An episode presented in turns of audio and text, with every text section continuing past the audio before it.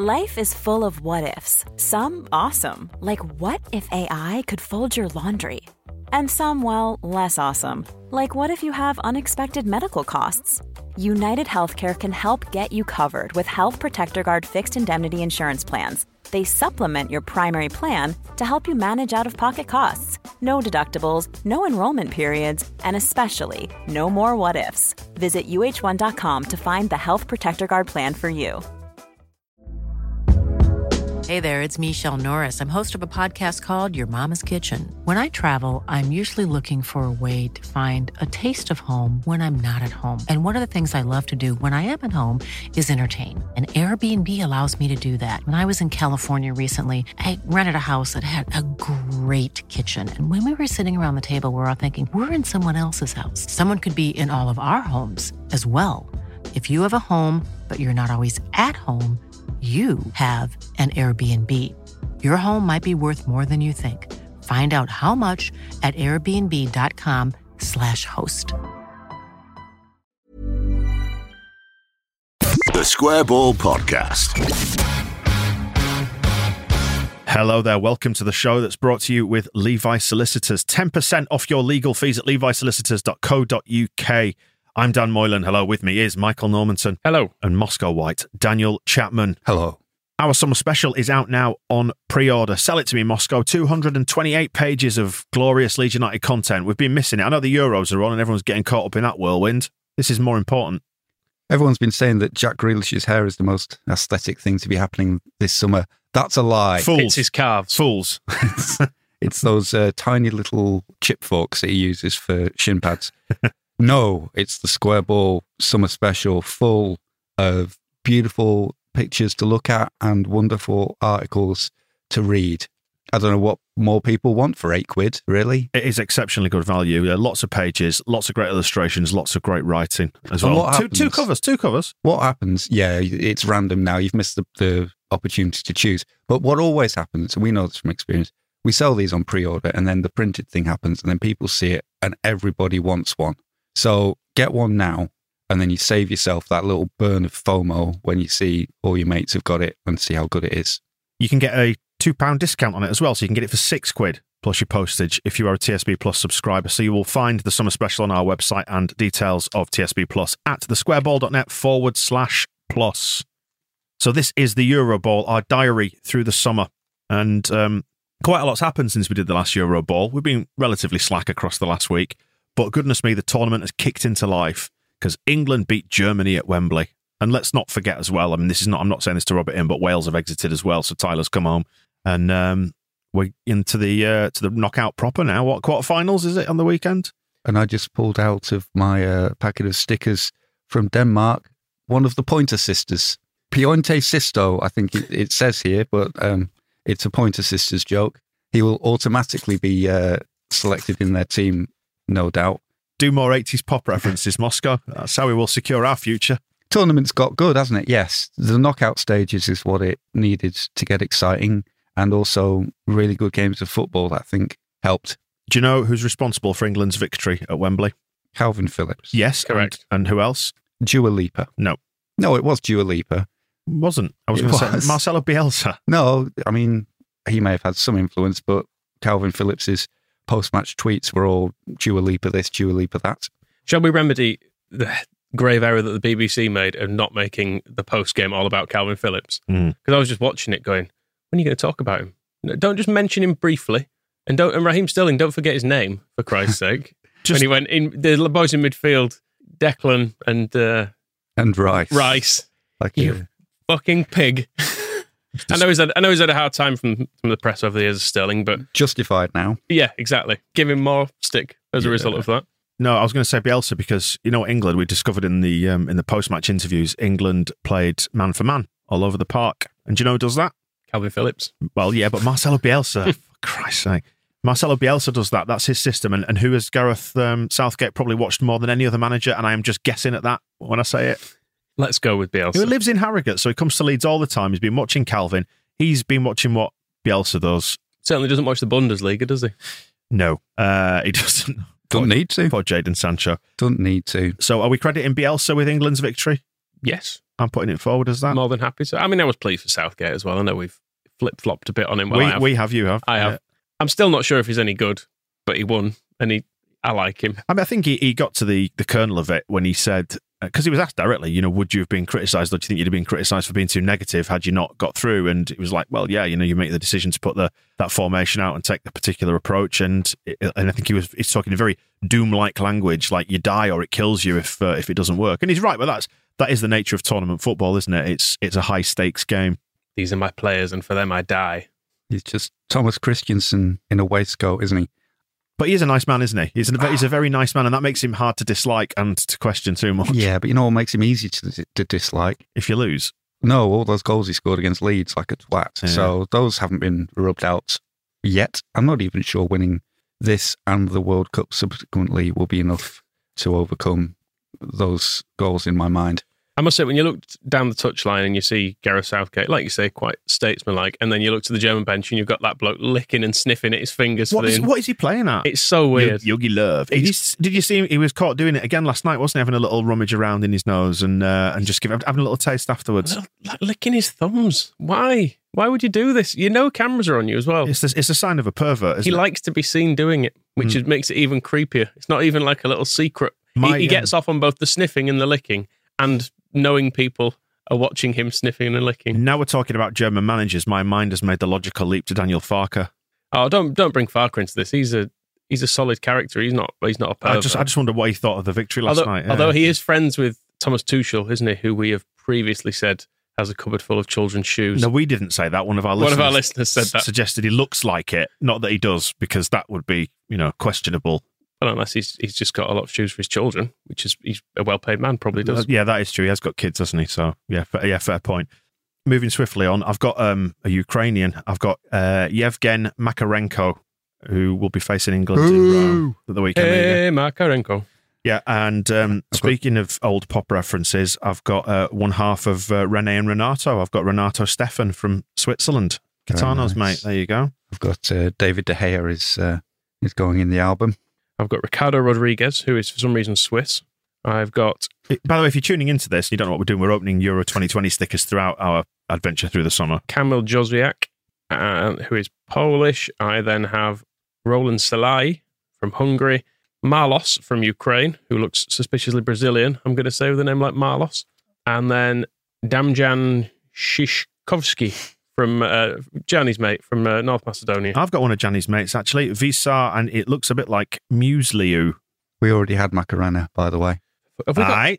have we got Salali as well? Sallai as well. Sorry, From which country? Hungary. I feel like I've seen him. Oh, Before. I've What's got, his I've got number? A, I've got a vertical half and half of Sallai, and What's then the number Adam on the back? Zazala. Oh, I can't even pronounce it. Six four four. 644, right at the back of the book. And I've got an Italian, Nico, uh, Nicolo Borelli, uh, Barella, sorry. He's there for you, Moscow. Okay. Throwing a bunch over the table. Uh, for you. we do not have Roland Oh, good. the Rat Sallai, so happily stick him in. Just stick him in however you want, upside down, wonky. I so, know- I know so you're Michael, doing you, you hypocritical bastard then.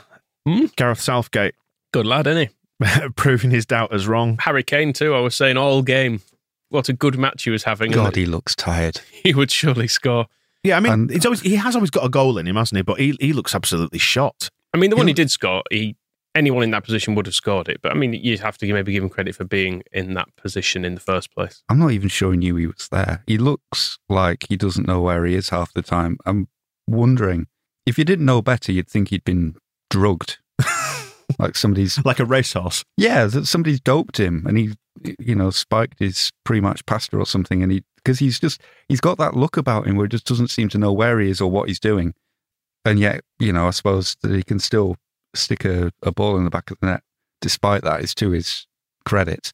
But um, worry about him for the rest of the. Maybe that's the the goal that will spark him back into life. Who knows? he was playing badly enough that when he went down injured, I thought, oh, good, he might go off now. yes, For- fix for Sterling though? through the middle and bring on Sancho or one of these other exciting players to take his place out wide, and then suddenly we might have a dynamic front three ahead of the defensive eight. Has um has Sancho had any minutes yet? Yeah, he came on, didn't he, for a, a bit. Because Kalvin, Kalvin's had all the minutes, hasn't he? That's important to point out. He's the only outfield player for England who's played in every minute of the tournament so far. Very greedy, isn't he? And you can see why, because him and Rice, they do similar jobs to Kalvin is further forward, But Rice looks knackered by the end of games, whereas Kalvin looks like he, he could do another 90 minutes, doesn't he, at the end of it? He is, as we said, he's kind of he's set, he's set and forget, isn't he? I think it feels to me like Southgate knows that he can put Kalvin in that system, and he's going to do a good job for him regardless. Kalvin must be the first name on the team sheet after Pickford, because even with I know Harry Kane is the um, Renato Steffen is a double as well. Um, even Kane is the you know the talisman and the captain and the the god of everything.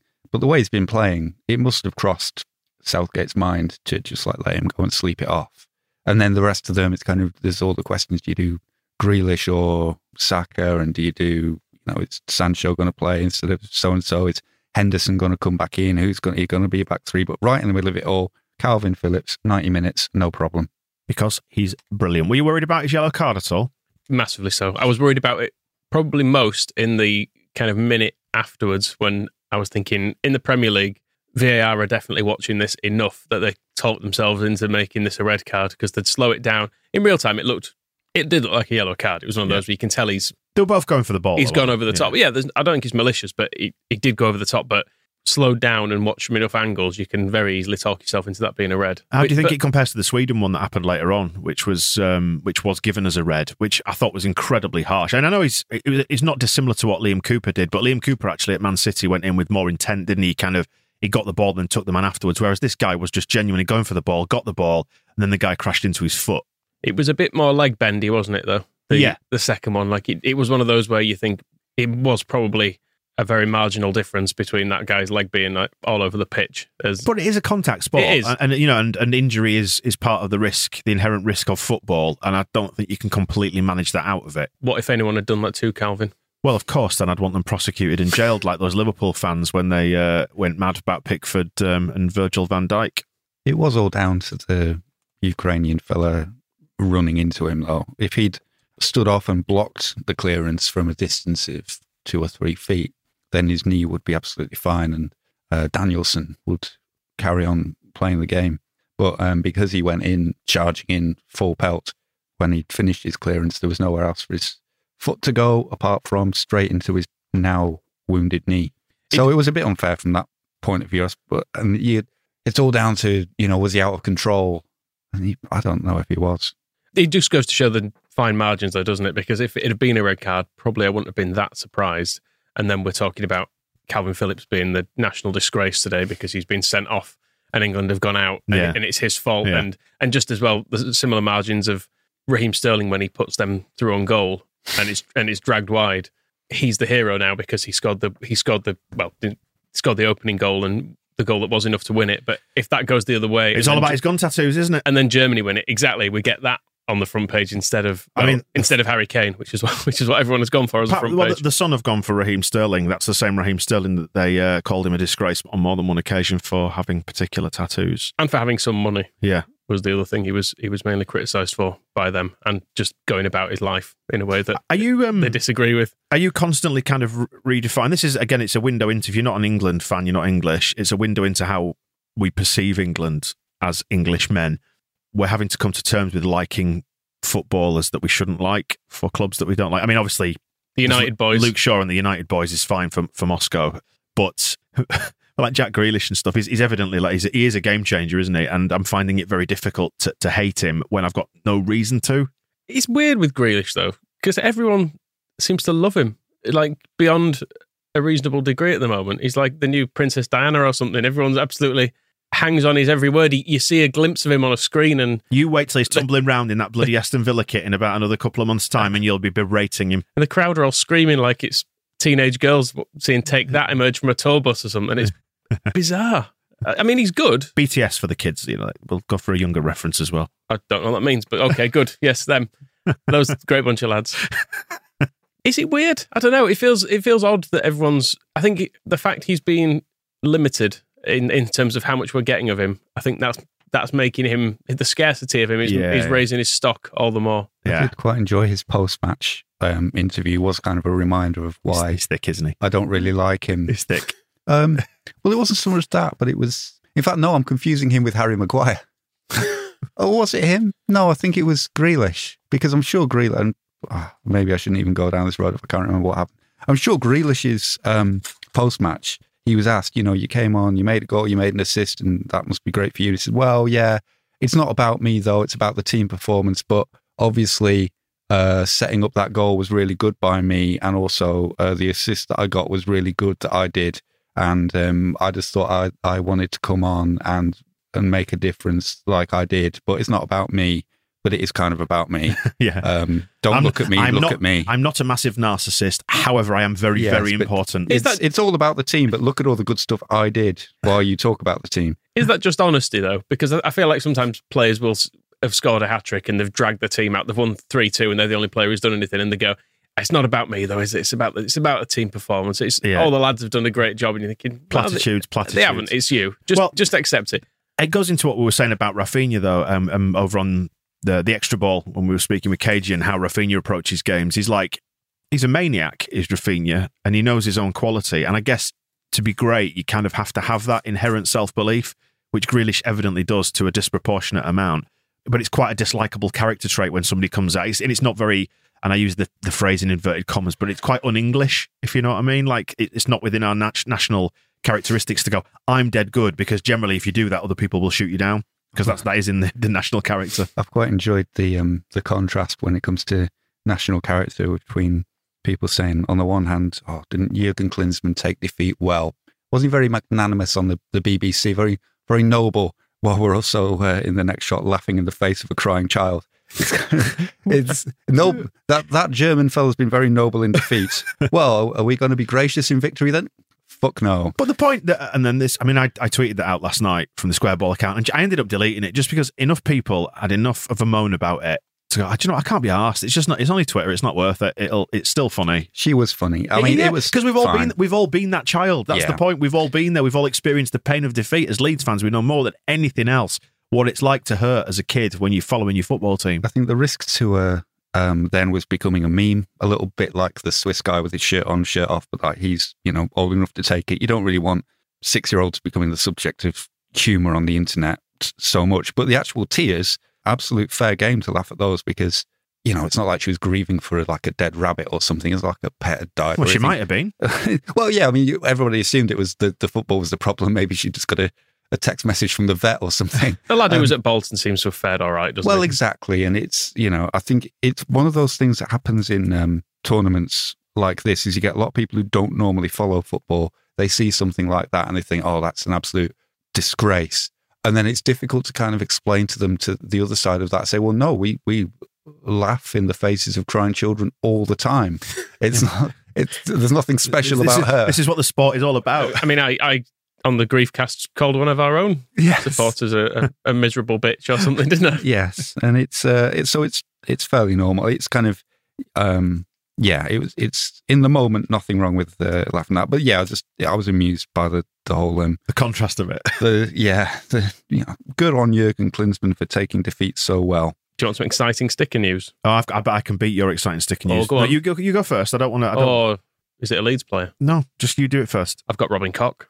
Oh, Hey. that's Yes. exciting. For, is that the first Leeds player? I think it is. Well, well, Kalvin Phillips isn't in it, is he? No, Grealish is. I think we should make a Kalvin Phillips sticker and put him in. You can actually. There is a, a thing where you can go on the website.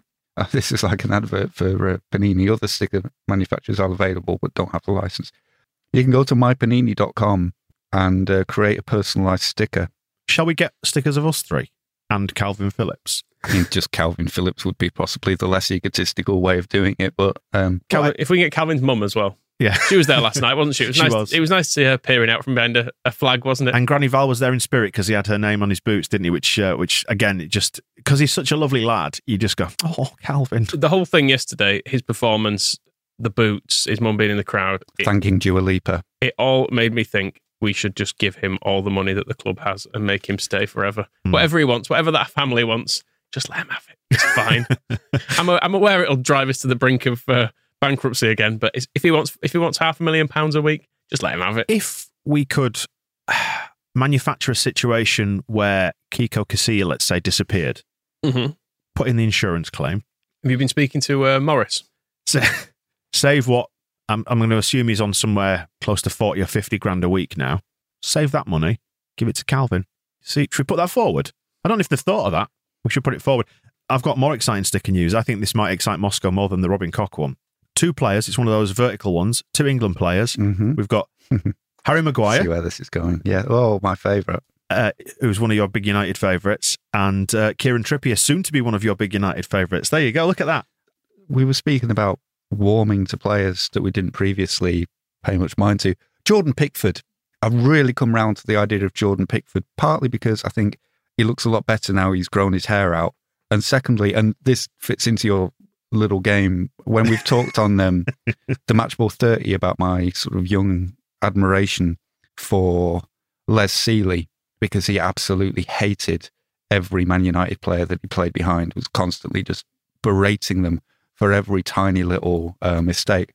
Jordan Pickford's bringing that to the England team. And it's an interesting contrast when you see Harry Kane stumbling around like a, an ill horse at one end of the pitch, wearing the captain's armband. And then at the other, there's um, Pickford Ill horse. just not letting anybody away with anything. It was that I would have liked to see more. Everybody moved the camera off when Muller didn't put it in the corner. Hey, and you saw the the replay of Raheem Sterling Sterling falling to his his knees in gratitude. What was then missed from the footage, you could see it starting was uh, Pickford running about 50 yards to get right in Raheem Sterling's face and say, "What the fuck do you think you're doing?" See, I Playing don't, I passes don't, like that. I don't think Raheem Sterling needs telling that that was a bad thing to do. I No, think he, I but think he's probably realised. I think he's well. I didn't mean to do that, did I, He, Jordan? he actually laughed about it, didn't he? In the wake of it, kind of a, "Whoo, I got away with that one." but it's it's good. I I like it about Pickford, and you can see in some other teams. I've just got um Gaetano Berardi's brother, by the way, Domenico. You know, I just, sorry, I And, just, just to uh, interrupt that, I, I want. to just say this before the thought escapes me. Do you know what it's like? It's like when you're in the car and you make, I mean, obviously, I don't do this, but I've heard somebody might do. You make a little mistake driving that could have potentially caused an accident, like you might have nearly rear ended somebody or pulled out on somebody, but you realise just in time Mm-hmm. and you have that whoo rush of adrenaline and you're like, I'm sorry, mate. Yeah, yeah, hold your hands up. Yeah, I'm sorry. I realise I realise my culpability here. Sorry, yeah, yeah, you got me, you got me. It was like that for Sterling, I think. Yeah, but I, I've quite enjoyed Pickford's intensity. He's reminded me a little bit of like early Pontus Jansson at Leeds when he used to celebrate defensive stuff. When he like, there was a bit where he definitely just collected a ball low down yesterday, and he started screaming with the ball in his arms. And I thought, eh, There was- fair enough. There was another moment as well when I think um I think it might have been Kyle Walker was sort of shepherding the ball out for a trying to shepherd it out for a goal kick, and it looked as if he was about to touch the ball, and it just happened on the edge of the camera. So I'm not entirely sure I'm right, but I think Pickford kind of grabbed him and dragged him backwards and put him on the floor to make sure he didn't touch this ball as it went out of play. And it's what sometimes is missing international football in general. I mean, if you look around it, uh, the way France kind of capitulated and Germany just looked leaderless, is somebody bringing that kind of intensity to the national team and um, having a, a, a good angry faced goalkeeper at the back. Uh, And he, he somehow doesn't normally work this way, but since he's grown his hair out a bit longer, it somehow makes him look even angrier and madder than when he was shaving his head.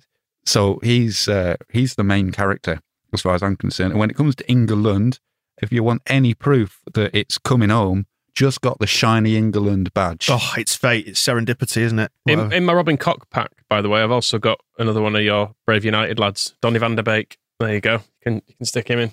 Hey, I've got um, a couple of uh, Croats here who I'm going to attempt to mangle their names. Andrej uh, Kramaric and Milan.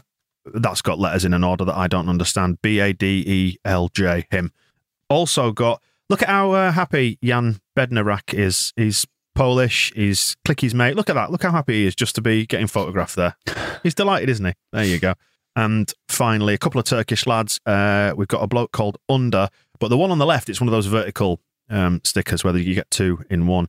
It's that Ozan Tufan, you know, the guy that we were linked to, that central midfielder. And everyone's basically saying uh, he's fat. I mean, what do you think of that? Look at his physique there. He had two fans and he's eaten them both. Do you think he's a bit. Is there a visible belly there, or is it just the way the shirt's falling? I think he looks fine. He looks better than I do. I've got um, a fairly remarkable pack. A nice, a nice group shot of the uh, the Czechs, Joshua Kimmich, a, a German loser, and Ben Davies, a Welsh loser. Oh, So- we should address that, by the way, because they got absolutely tanked, didn't they? And Tyler got um quarter of an hour.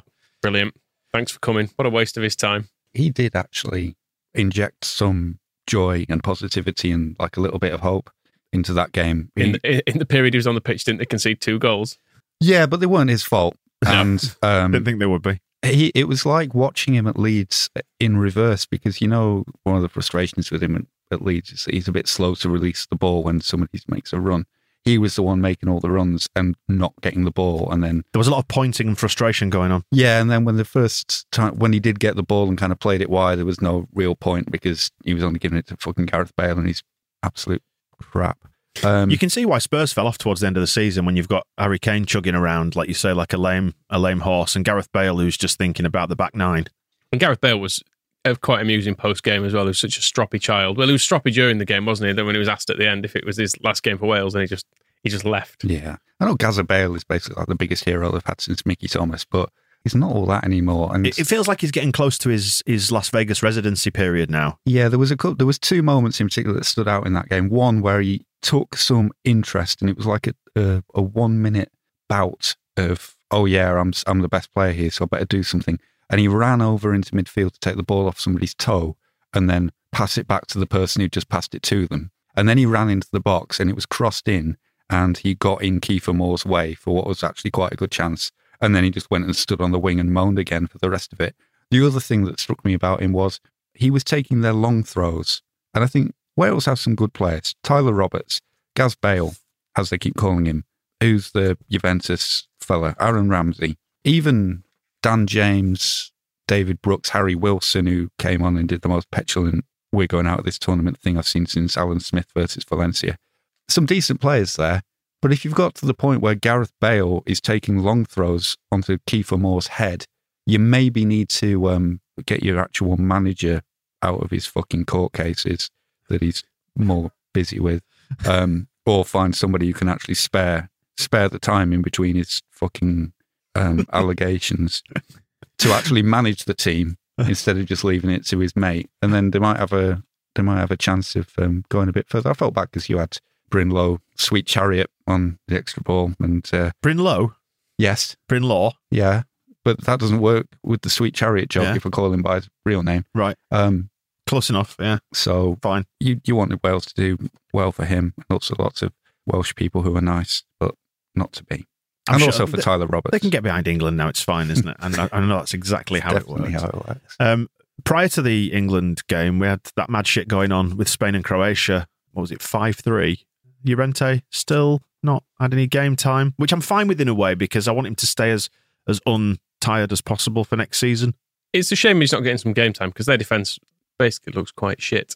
So it's he should be in it, is what I'm saying. But um, yeah, maybe he doesn't need it. Quite funny seeing the French exit and the subsequent fallout for that. Have you seen the, the tweets that are doing the rounds? Follow it was 3 3, wasn't it, against um, Switzerland and then the penalty defeat, Mbappe and all that. That it was, I think it was Mbappe's family and Pogba's family, and then a third family who's. a can't remember- robot. Yeah, that was it. It's Rabiot's mother was causing all the problems. They were having like a three way ding dong, weren't they, in the stands? Um, somebody c- called out Pogba's family saying basically he's arrogant and blah, blah, blah, blah, blah. So Which which one of his twelve goal celebrations did you think was was, was arrogant? I mean, he was very good in that game, and he scored an absolutely brilliant goal. he's a brilliant footballer, isn't he? He, ju- he is a. It's hard to get away from the fact. I mean, he's, Moscow will say it because he's kind of an annoying prick in Yeah. the same way as Grealish is. Yeah. He's very much about himself, isn't he? But then he's also dead good. So maybe he's allowed to do that. Yeah, the celebrations were fine. It's not just Pogba; it's the entire French team. That's that's what they love. Mm. They love being three-one up, scoring incredible goals, hitting the wall so it'll go on TikTok. And it's when the game starts at nil-nil and they have to do something about getting into the lead so that they can do all this stuff. That's where like, oh fucking come on. And I was, I think Didier Deschamps instead of uh, setting them up, saying like, right, we're going to be three at the back and you're going to be wing backs and you need to track this runner and do all that. Just say to them, right, the first person and the fourth person to score right into the top corner, you each get a bottle of Grey Goose and gamify it. They need, um, that actually probably, like they don't all drink, do they? So cash equivalent.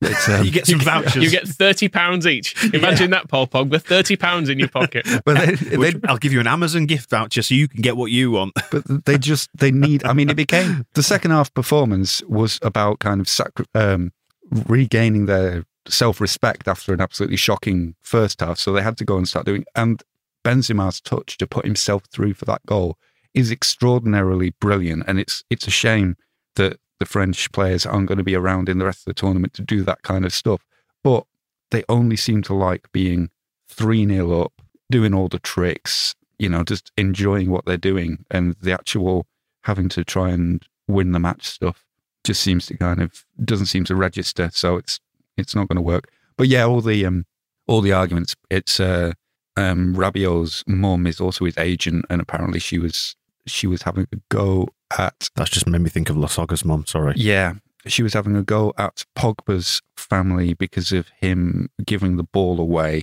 for the equaliser in stoppage time, which was, you know, I was pleased when uh, Graham Souness was back on the television the next day that he'd survived that. And then when Mbappe missed the penalty, apparently she was then she was off into his family. Um, Great. She sounds like a, a real treat. she has previously had a go at the the Paris Saint Germain ownership for the way that they treated little Rabiot when he was there. Um, On the she's like- Guardian podcast, they had Philippe Auclair on, who and he he didn't explain what exactly he was annoyed at with Rabiot, but he just kept saying Rabiot is Rabiot. He just kept saying it as if as if we should know what it That means. should, that should make sense. You oh, by the way, just it is a reference we have touched on before. the French Matt Grimes. I think that's just to finish that up. Well, another- another mother reference there. Yeah. Um, if you don't know what we're talking about with Lasogga's mother, we have referenced this before on the podcast. Just go to Google and type in Pierre Michel Lasogga, mum or mother, and you will find a, a visual treat on the image results. It's Oedipus. Is that the right word I'm after? Um, well, let, let's just say they're close. How would you like to look five years younger? In a clinical study, people that had volume added with Juvederm Voluma XC in the cheeks perceived themselves as looking five years younger at six months after treatment. Look younger, feel like you. Add volume for lift and contour in the cheeks with Juvederm Voluma XC. Reverse signs of aging by adding volume to smooth laugh lines with Juvederm Vollure XC. For important safety information and to find a licensed specialist, visit juvederm.com. That's J U V E D E R M.com. Not for people with severe allergic reactions, allergies to lidocaine, or the proteins used in Juvederm. Common side effects include injection site redness, swelling, pain, tenderness, firmness, lumps, bumps, bruising, discoloration, or itching. There's a risk of unintentional injection into a blood vessel, which can cause vision abnormalities, blindness, stroke, temporary scabs, or scarring. Talk to a licensed specialist to find out if it's right for you. When you're ready to pop the question, the last thing you want to do is second guess the ring. At Bluenile.com, you can design a one of a kind ring with the ease and convenience of shopping online. Choose your diamond and setting. When you find the one, you'll get it delivered right to your door. Go to Bluenile.com and use promo code LISTEN to get $50 off your purchase of $500 or more. That's code LISTEN at Bluenile.com for $50 off your purchase. Bluenile.com code LISTEN. Hey, I'm Ryan Reynolds. Recently, I asked Mint Mobile's legal team if big wireless companies are allowed to raise prices due to inflation. They said yes. And then when I asked if raising prices technically violates those onerous two year contracts, they said, What the f are you talking about, you insane Hollywood ass? F- So to recap, we're cutting the price of Mint Unlimited from $30 a month to just $15 a month. Give it a try at mintmobile.com slash switch. $45 upfront for three months plus taxes and fees. Promo for new customers for limited time. Unlimited more than 40 gigabytes per month. Slows. Full terms at mintmobile.com. On to the quarterfinals then at the weekend. Switzerland, Spain, Belgium, Italy. That's a ding dong one, isn't it? Czech Republic, Denmark, and England, Ukraine. we should really get to the final, shouldn't we? Group of death. Yeah, they're all out, aren't they? Ronaldo's sad face. We haven't even touched on that yet. That was great. Always a joy. He's another one. He's on. He's he's very much on the downslope now, isn't he? Like Gareth Bale, he's nothing like the player he, he used to be. In this the game, he seems to be reduced to doing completely unnecessary stuff to draw attention to himself. Like he'd just pick it up in midfield, and rather than just pass it square, he'd for some reason just flick it and thinking he was playing in some sort of testimonial and just fucking about, trying to still make it about himself, which he constantly has done throughout his career. But mainly, he's been good enough to get away with it. Whereas now, I think there's a free kick being lined up on Wortley Rack, and he's getting a plane over. I did laugh at, at all the references that oh this is in this is in Ronaldo range. He scored one in about what is it ninety attempts or something at those free kicks in tournaments. And there are other people in that team who are really good at free kicks as well. But nope, it's got to be Ronaldo because he once scored one against Portsmouth in about fucking 1996. and so he's got to keep trying to do the same thing again. Not a fan. Well, Moscow, have you got anything nice to say about I Ronaldo? despise him. he's such a good player and he's such a knobhead. I don't even care that he's good. Like if you compare him, he's all just numbers in terms of like just goals being put in. Messi, and it's always been Messi versus Ronaldo over the last decade. Messi, you enjoy playing. Ronaldo, you're supposed to just be like pummeled by the sheer statistical He's like weight. he's like the uh, the T one thousand, isn't he? yeah, there's no pleasure in watching anything Ronaldo does, whereas Messi is just it's it's usually a joy to see him doing the great things he does. Um, Plus, he can score free kicks. more stickers, by the way. I've got a couple of Belgians. Uh, we've got Torgan Hazard and Thomas Meunier. Scored a good goal, didn't he? Torgan. He did. Oh, that was a, that was a thunder bastard, wasn't it? You absolutely twatted that. There you go. A couple of Belgians for you. And we've got who else have we got? This lad for Wales, Rabbi Matondo, and we've got Kevin Mbabu for Switzerland, and then a couple of Gjanni's mates as well. Stole, Dimitrievski, and Visar. Oh, Muesli again. We've got Muesli. Only Yep. struggling to get the the uh, That's the vertical half and half sticker. That one. That so it's not a, it's not a double. Um, struggling to get Wojciech Szczęsny's back off. It's Hey, um, spe- speaking of Johnny, we're recording on Wednesday, and today's the final day of his contract. Do you think he even realizes that he's out of contract? Has somebody told him? From looking at his Instagram, he's like posing with cardboard cutouts of himself. he's, he seems to be little fine. He's got a little necklace with EA10 on it um, that somebody's made him, and I don't know if those are like going to if that's like a new retail line that we'll all be able to buy See, I, I EA10 see, necklaces. But he needs to make sure if he's not staying at Leeds, or even if he is staying at Leeds, he needs to sign to secure his number 10 shirt, or that wherever he ends up has a free 10 if he's going to be selling this Argos jewelry. You see, I've got a vision of that almost being like an identity tag, like you know, like in the hospital where they make you wear a bracelet in case you go missing. Where, Please. where it'll be engraved on the back saying, you know, return to sender type instructions. But yeah, um, it, it certainly looks like he's off. You get the feeling that if he was going to be signing, he would have signed. But it's just within Alioski's character to decide tomorrow, as we record this, uh, do you know, I probably will do again then because I haven't got a job now. I mean, technically speaking, Pablo and Berardi are still in contract at the moment, so maybe they'll sign as well. Well, Pablo does have another year left. I think that's been cancelled by mutual consent, isn't it? But Mm. Berardi does finish today. Um, so officially, the, yeah, today's the official end of a of a of an era. Wazim boy. and the, Mm. the start of Junior Firpo. Hmm. And uh, did you see um, who Barry Douglas has been linked with as well? Yes. There's uh, secret talks. Who? Massimo's uh, Brescia. Oh, really? Mm. That'd be a be an interesting move for him. You see, Barry, Barry, I I really like Barry Douglas. He seems to have, he, he he likes to embrace just a very slight madness in terms of where he goes and what he does. He's it's got that little bit out there side to his personality, I think. He won't be able to dress like that around um, Massimo Cellino. Barry, I have a headache. Get out, get out of my eyes. But yeah, Firpo looks like that one's about to be done uh, anytime soon. That's exciting, isn't it? Signing left backs from Barcelona. Hector Junior, Firpo Adames, Adames, uh, 24 years old, Dominican Republic, born there, moved to Spain at six. He's got dual citizenship. I don't think we've ever had a uh, Dominican player before, have we? Going to say no, but I'll wait to be proved wrong. Someone will know better than us, uh, but no, not as far as I'm aware. But at 15 million euro, which is under 13 million quid for a left back of that caliber, it's it looks like some canny business when you look at the money that the likes of Arsenal are throwing round. I mean, like like Buendia, I think is a really good no, Arsenal. Sorry, um, Villa. Uh, Buendia, like, is a good good player, but I'd question as to whether you want to be paying 40 million up to 40 million for him, and then Emil Smith Rowe, they're talking about 30 million, which is where I was thinking about Arsenal. How high are they going to go on Emil Smith Rowe? It is weird. And, Leeds and hero. why. He's a Leeds hero. Well, yeah, exactly. But I mean, he's, is he that good? And while you're on it, Arsenal are trying to throw 50 million quid at Ben White as well, aren't they? Which, Yeah. which maybe wouldn't be bad business for him, actually, because they're an absolute shit show at the back. So maybe that, that would be money well spent. It- Mm. Well, yeah, but they'll ruin him. They'll just Yeah, do what they that. always do to. There is a part of you thinks that's not that's not a great move for him. No, it's Is a it? terrible move to him. It's the worst place he could go. You could see just see his contract out and then come to Leeds for his peak years He on, would- on a Bosman. when you see the way he, he fitted into a Bielsa team, you'd think Liverpool or Manchester City would be a, a much better. But I suppose Arteta is Pep light, isn't he? And if he's going to try and rebuild Arsenal in that kind of image, he could be, you know, he might be the player for them for the next 15 years or something. But whoever gets, who gets 15 years at Arsenal since they tried that with Wenger and look what it got them every major honour going.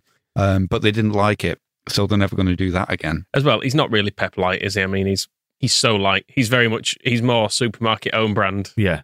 There's he? absolutely no proof that he's anything like a decent manager, is there? I do feel like um, Arsenal will just ruin his potential because That's what they do. Whereas Junior Firpo will, I think he's um, stalled a bit at Barcelona since signing for them from. From yes, where, where did he come from? Moscow. Yes, Long time listeners of the podcast will be waiting for this one eagerly. done just he's being bought just to spite me. Real Betis. Well done. Yeah, there we go. No more beat real, it. no more real Betis. Beat Um, it, beat it. But they um, paid a fair whack for him. though. They paid like 18 million euro plus up to 12 million add-ons, and by the sounds of it, a couple of million will go to Betis in the uh, in the sell-on clause, and then Barcelona basically just about make back what they still owe on him. So it's a good deal, isn't it? it seems, financially, it seems like a really good deal. if he's a good player, then yeah, it'll be great.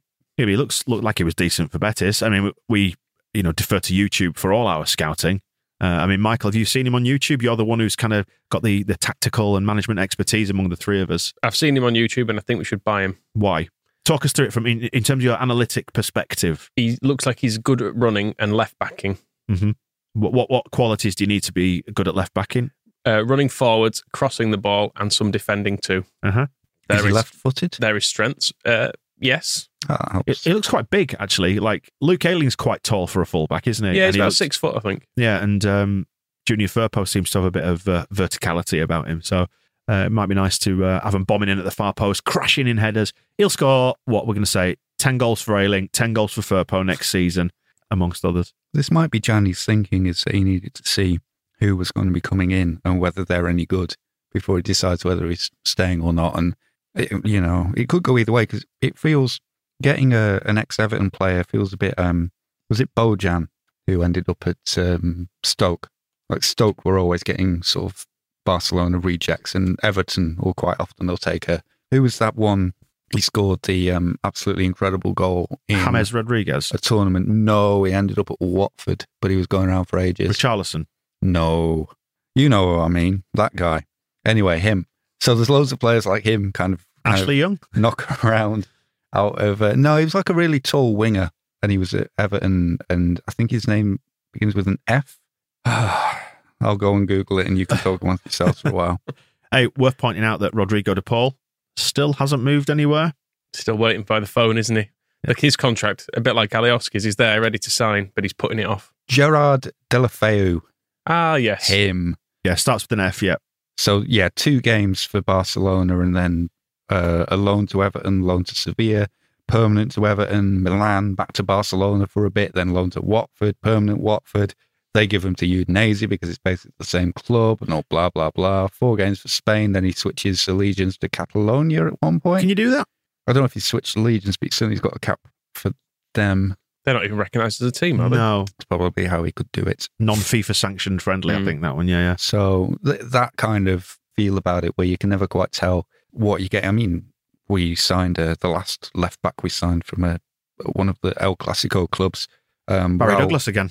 I was going to say Raul Bravo, but I was um, going to say that, that Villa Wolves derby. Uh, yeah, he was he was interesting, Raul Bravo. He's gone on to have a very interesting future after Leeds, hasn't he? Hmm. Again, worth googling. yeah, I don't know what's ever become of all the the match fixing guns. So Saiz was uh, He was implicated, wasn't he? He was, he was, I think he was all that as fingered. well. Is that not what the, what the phrase is? Fingered. and uh, Samu. Is that one of his other crimes? Samu's had a tough summer for the second successive season. His team, Girona, I think he's at, have lost in the Segunda playoffs, and they had a, a lead from the first leg against whoever it was that beat them, and uh, lost in the second leg because Samu only started on the bench for the second leg, which I think must have been the uh, the single and only problem in that match. But yeah, he's um, coming so close to um, to playing in the top league in Spain, and he just can't get there. the interesting angle on Firpo that I like is that AC Milan were in for him, in for him, but there wasn't a, a willingness to do that deal because it sounded like it was a loan deal. But I really like the idea of us gazumping AC Milan for football players, it is nice, isn't it? Rather than just trying to sign, like Trying and- Portsmouth landfill. rather than trying and failing to sign Hooper every single year. You see, when you, you, you're bringing all the wrong keywords when you're talking about Milan, Portsmouth, Leeds, it's just Roque Junior is what you're bringing to mind. You're like, like you're summoning him up. Who's your favourite um, junior then so far that's been related to Leeds? Roque Junior, Junior Lewis, Junior Firpo. I mean, out of the three, it's um, Junior Firpo hasn't done anything wrong yet. So, He's in credit. he, yeah, he's got the advantage over the other two. I'm just sticking in the England shiny, by the way. It's been. Um, Do you want to sing Sweet Caroline while I do it? No. It's been funny um, watching uh, Nahitan Nandez, that one unfold, and Matheus Cunha because both seem to be doing There's a lot of agent noise. There's a lot of agent noise going on, and Cunha in particular, he's gone a bit Rodrigo de Paul.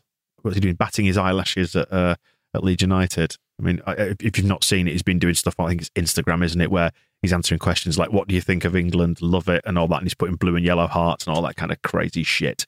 Would you like them, both of them? Yep, sign both of them. Uh, and the Nandez thing it was interesting seeing that uh, that rumor. It was a wild rumor, maybe of a 15 million euro season long loan with an obligation to buy at the end of the first season for a further 15 million. Ask uh, ask anyone, and they'll know that Leeds United will are true to their word on things like this.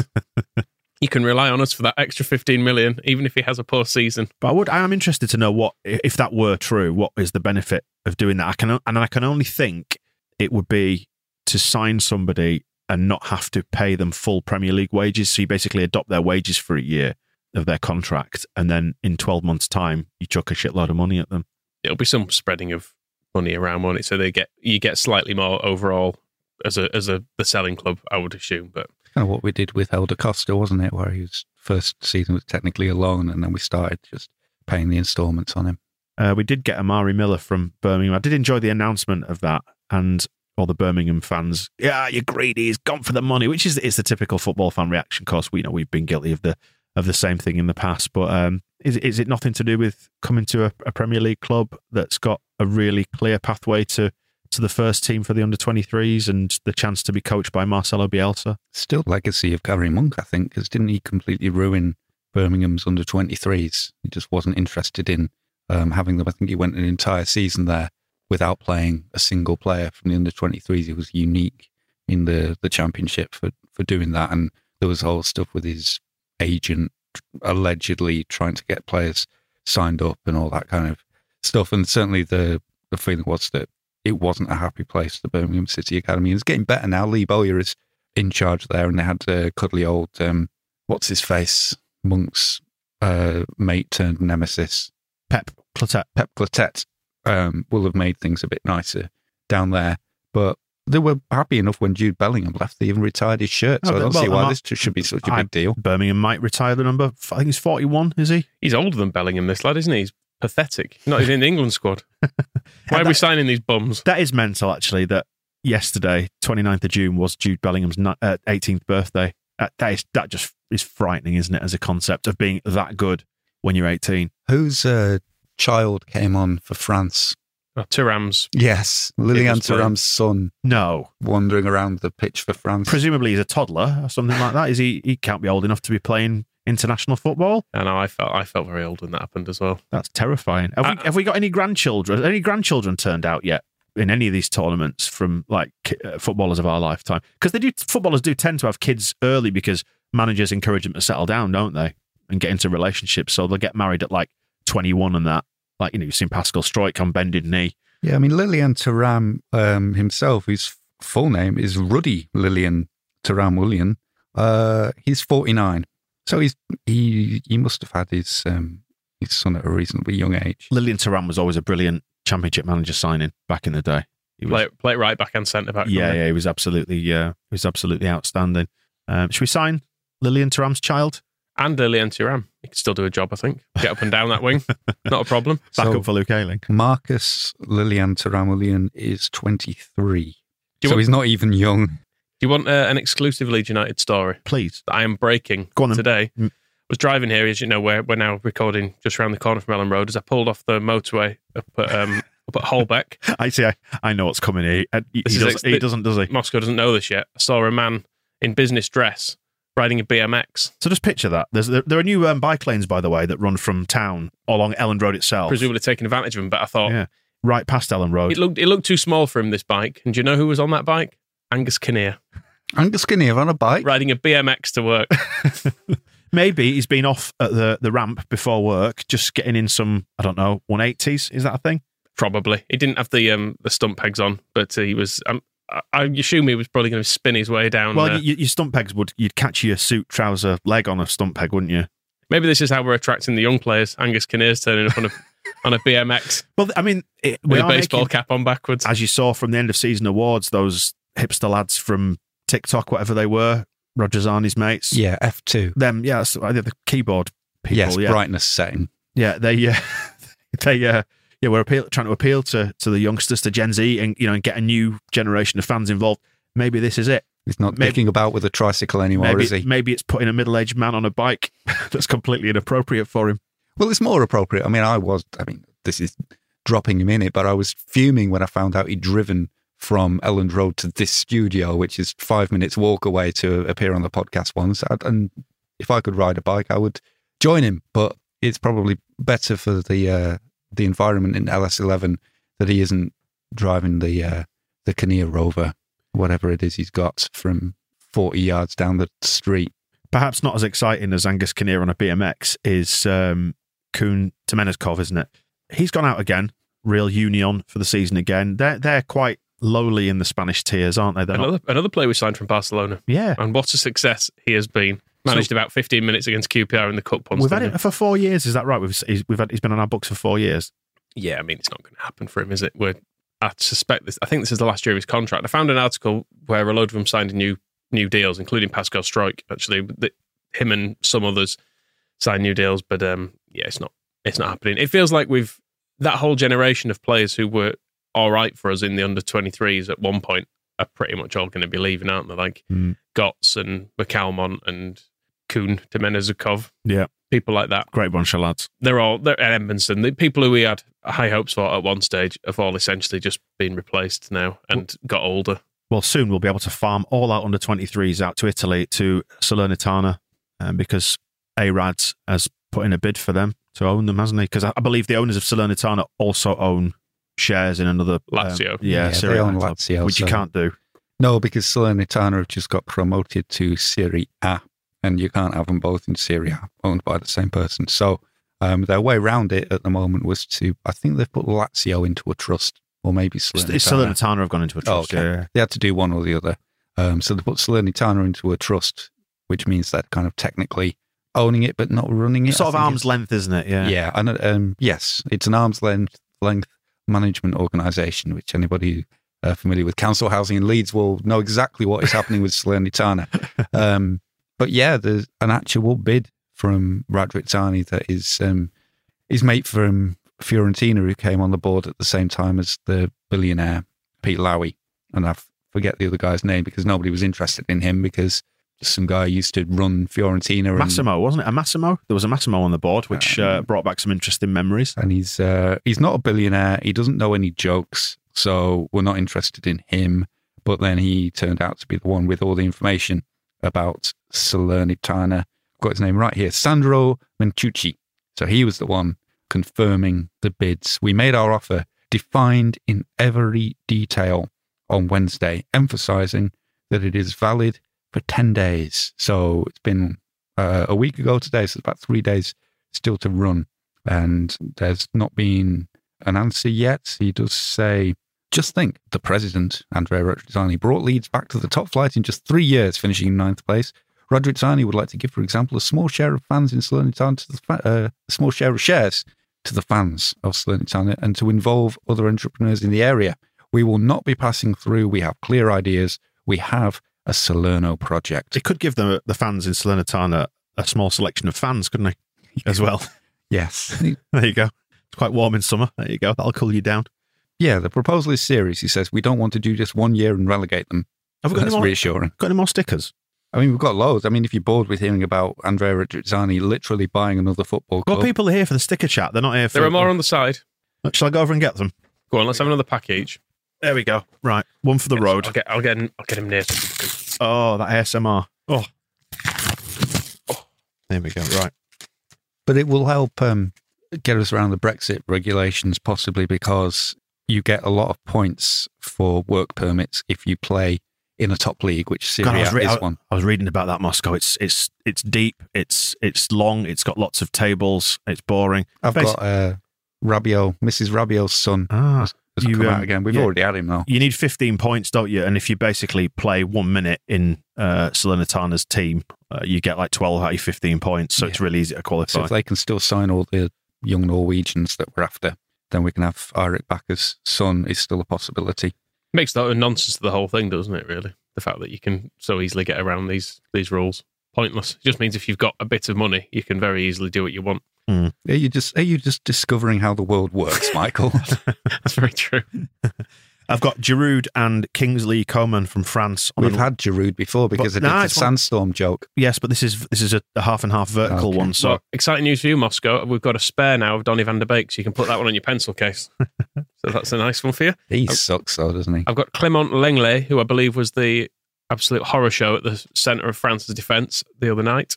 Ozan Kabak, who was on loan at Liverpool, wasn't he, last year? And then mm-hmm. I've got a half and half with Lewandowski and Zieliński.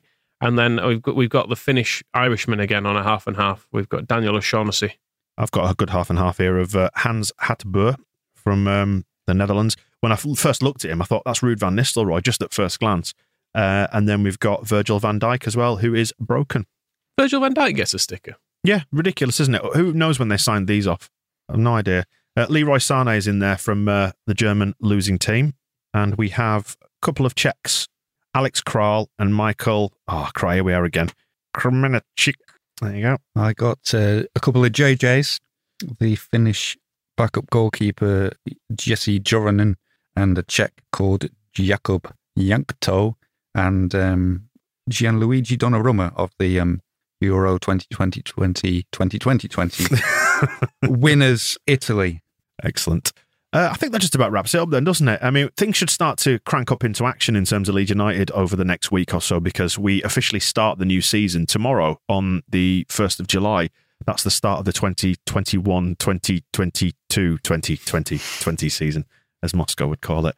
Uh, so hopefully, Jackie Harrison should be putting pen to paper in the next day or two. And uh, we should see pre season. I think pre season starts on the 5th, doesn't it? But the back Jackie Harrison's pre-season started weeks ago. but there, there is no pre-season for him. It's just one long season, isn't it? Post-season into a pre-season. Yeah. Uh, fifth, I think, is when they resume training. But Kalvin may still be at the Euros at this point. I don't think he needs a rest, does he? At his age and his uh, his physical. Uh, We said that about Mateusz Klich. that that's true. He yeah. looks like he's strolling through these England games, though. I have to say, I think it, a lot less is being asked of him in terms of mileage. I might be wrong in that. I'm sure someone can can point me in the direction of some stats that suggest he's running a ridiculous distance. It does seem like when you look at the statistics people pull out about how well he's playing when he's got so many more pressing actions than anybody else and he's winning the ball back so many more times than anybody else, it does seem like he's doing a lot more than anybody else without particularly working as hard as he does at Leeds United, which is just uh, yet again underlines that Leeds United are the greatest team in the world. Still only conceded two goals with him on the pitch, Hmm. and one of those was a penalty in England. So, Sounds good. so that's good. that is good.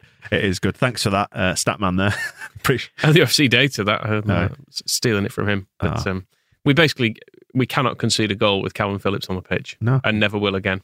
if you are supporting England at the weekend, enjoy, try and enjoy. Anyway, do you know what it feels like? Uh, I was thinking about this in the car on the way over. Like, I kind of flip flopped with my enjoyment and my engagement with England during this tournament. Kind of, you know, the, the opening game, the Croatia game, lifted the spirits. Then Scotland was a bit dour, wasn't it? And we sort of managed our way through the, the Czech game. But it feels like because I, I really enjoyed England winning and beating Germany last night, and, you know, much in the same way it was for Southgate. I mean, like, that defeat to Germany in 1996 for anybody who's not old enough to remember it, it was completely crushing. It was soul crushing, was that defeat, because there was just that sense of momentum and that England were going to do it.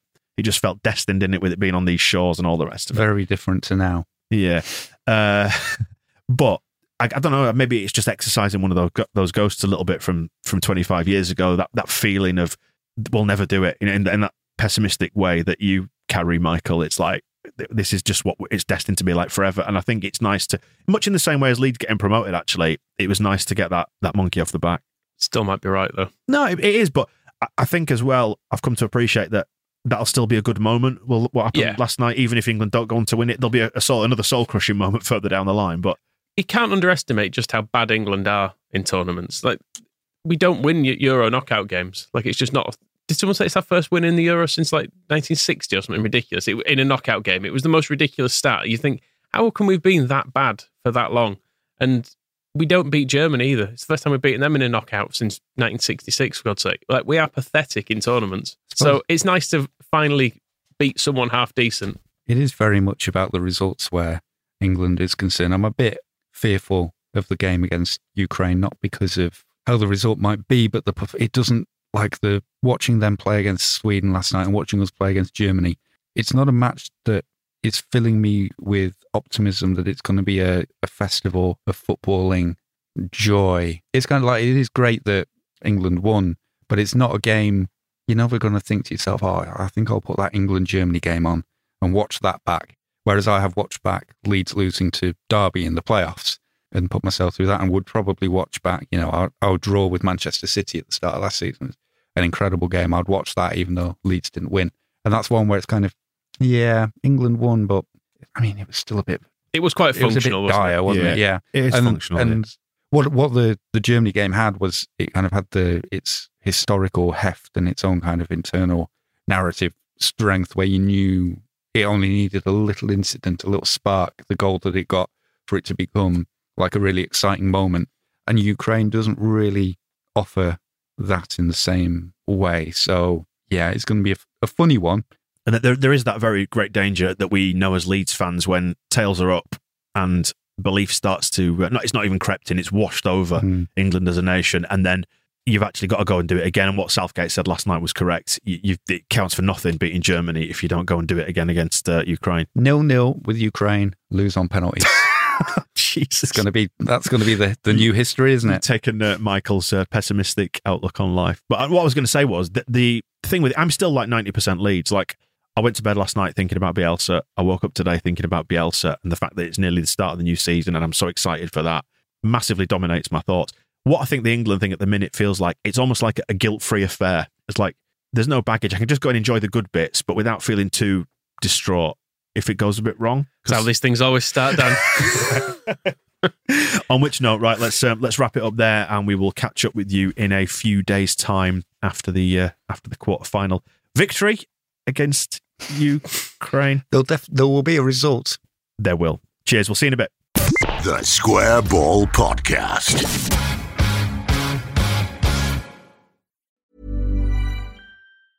Even when we're on a budget, we still deserve nice things.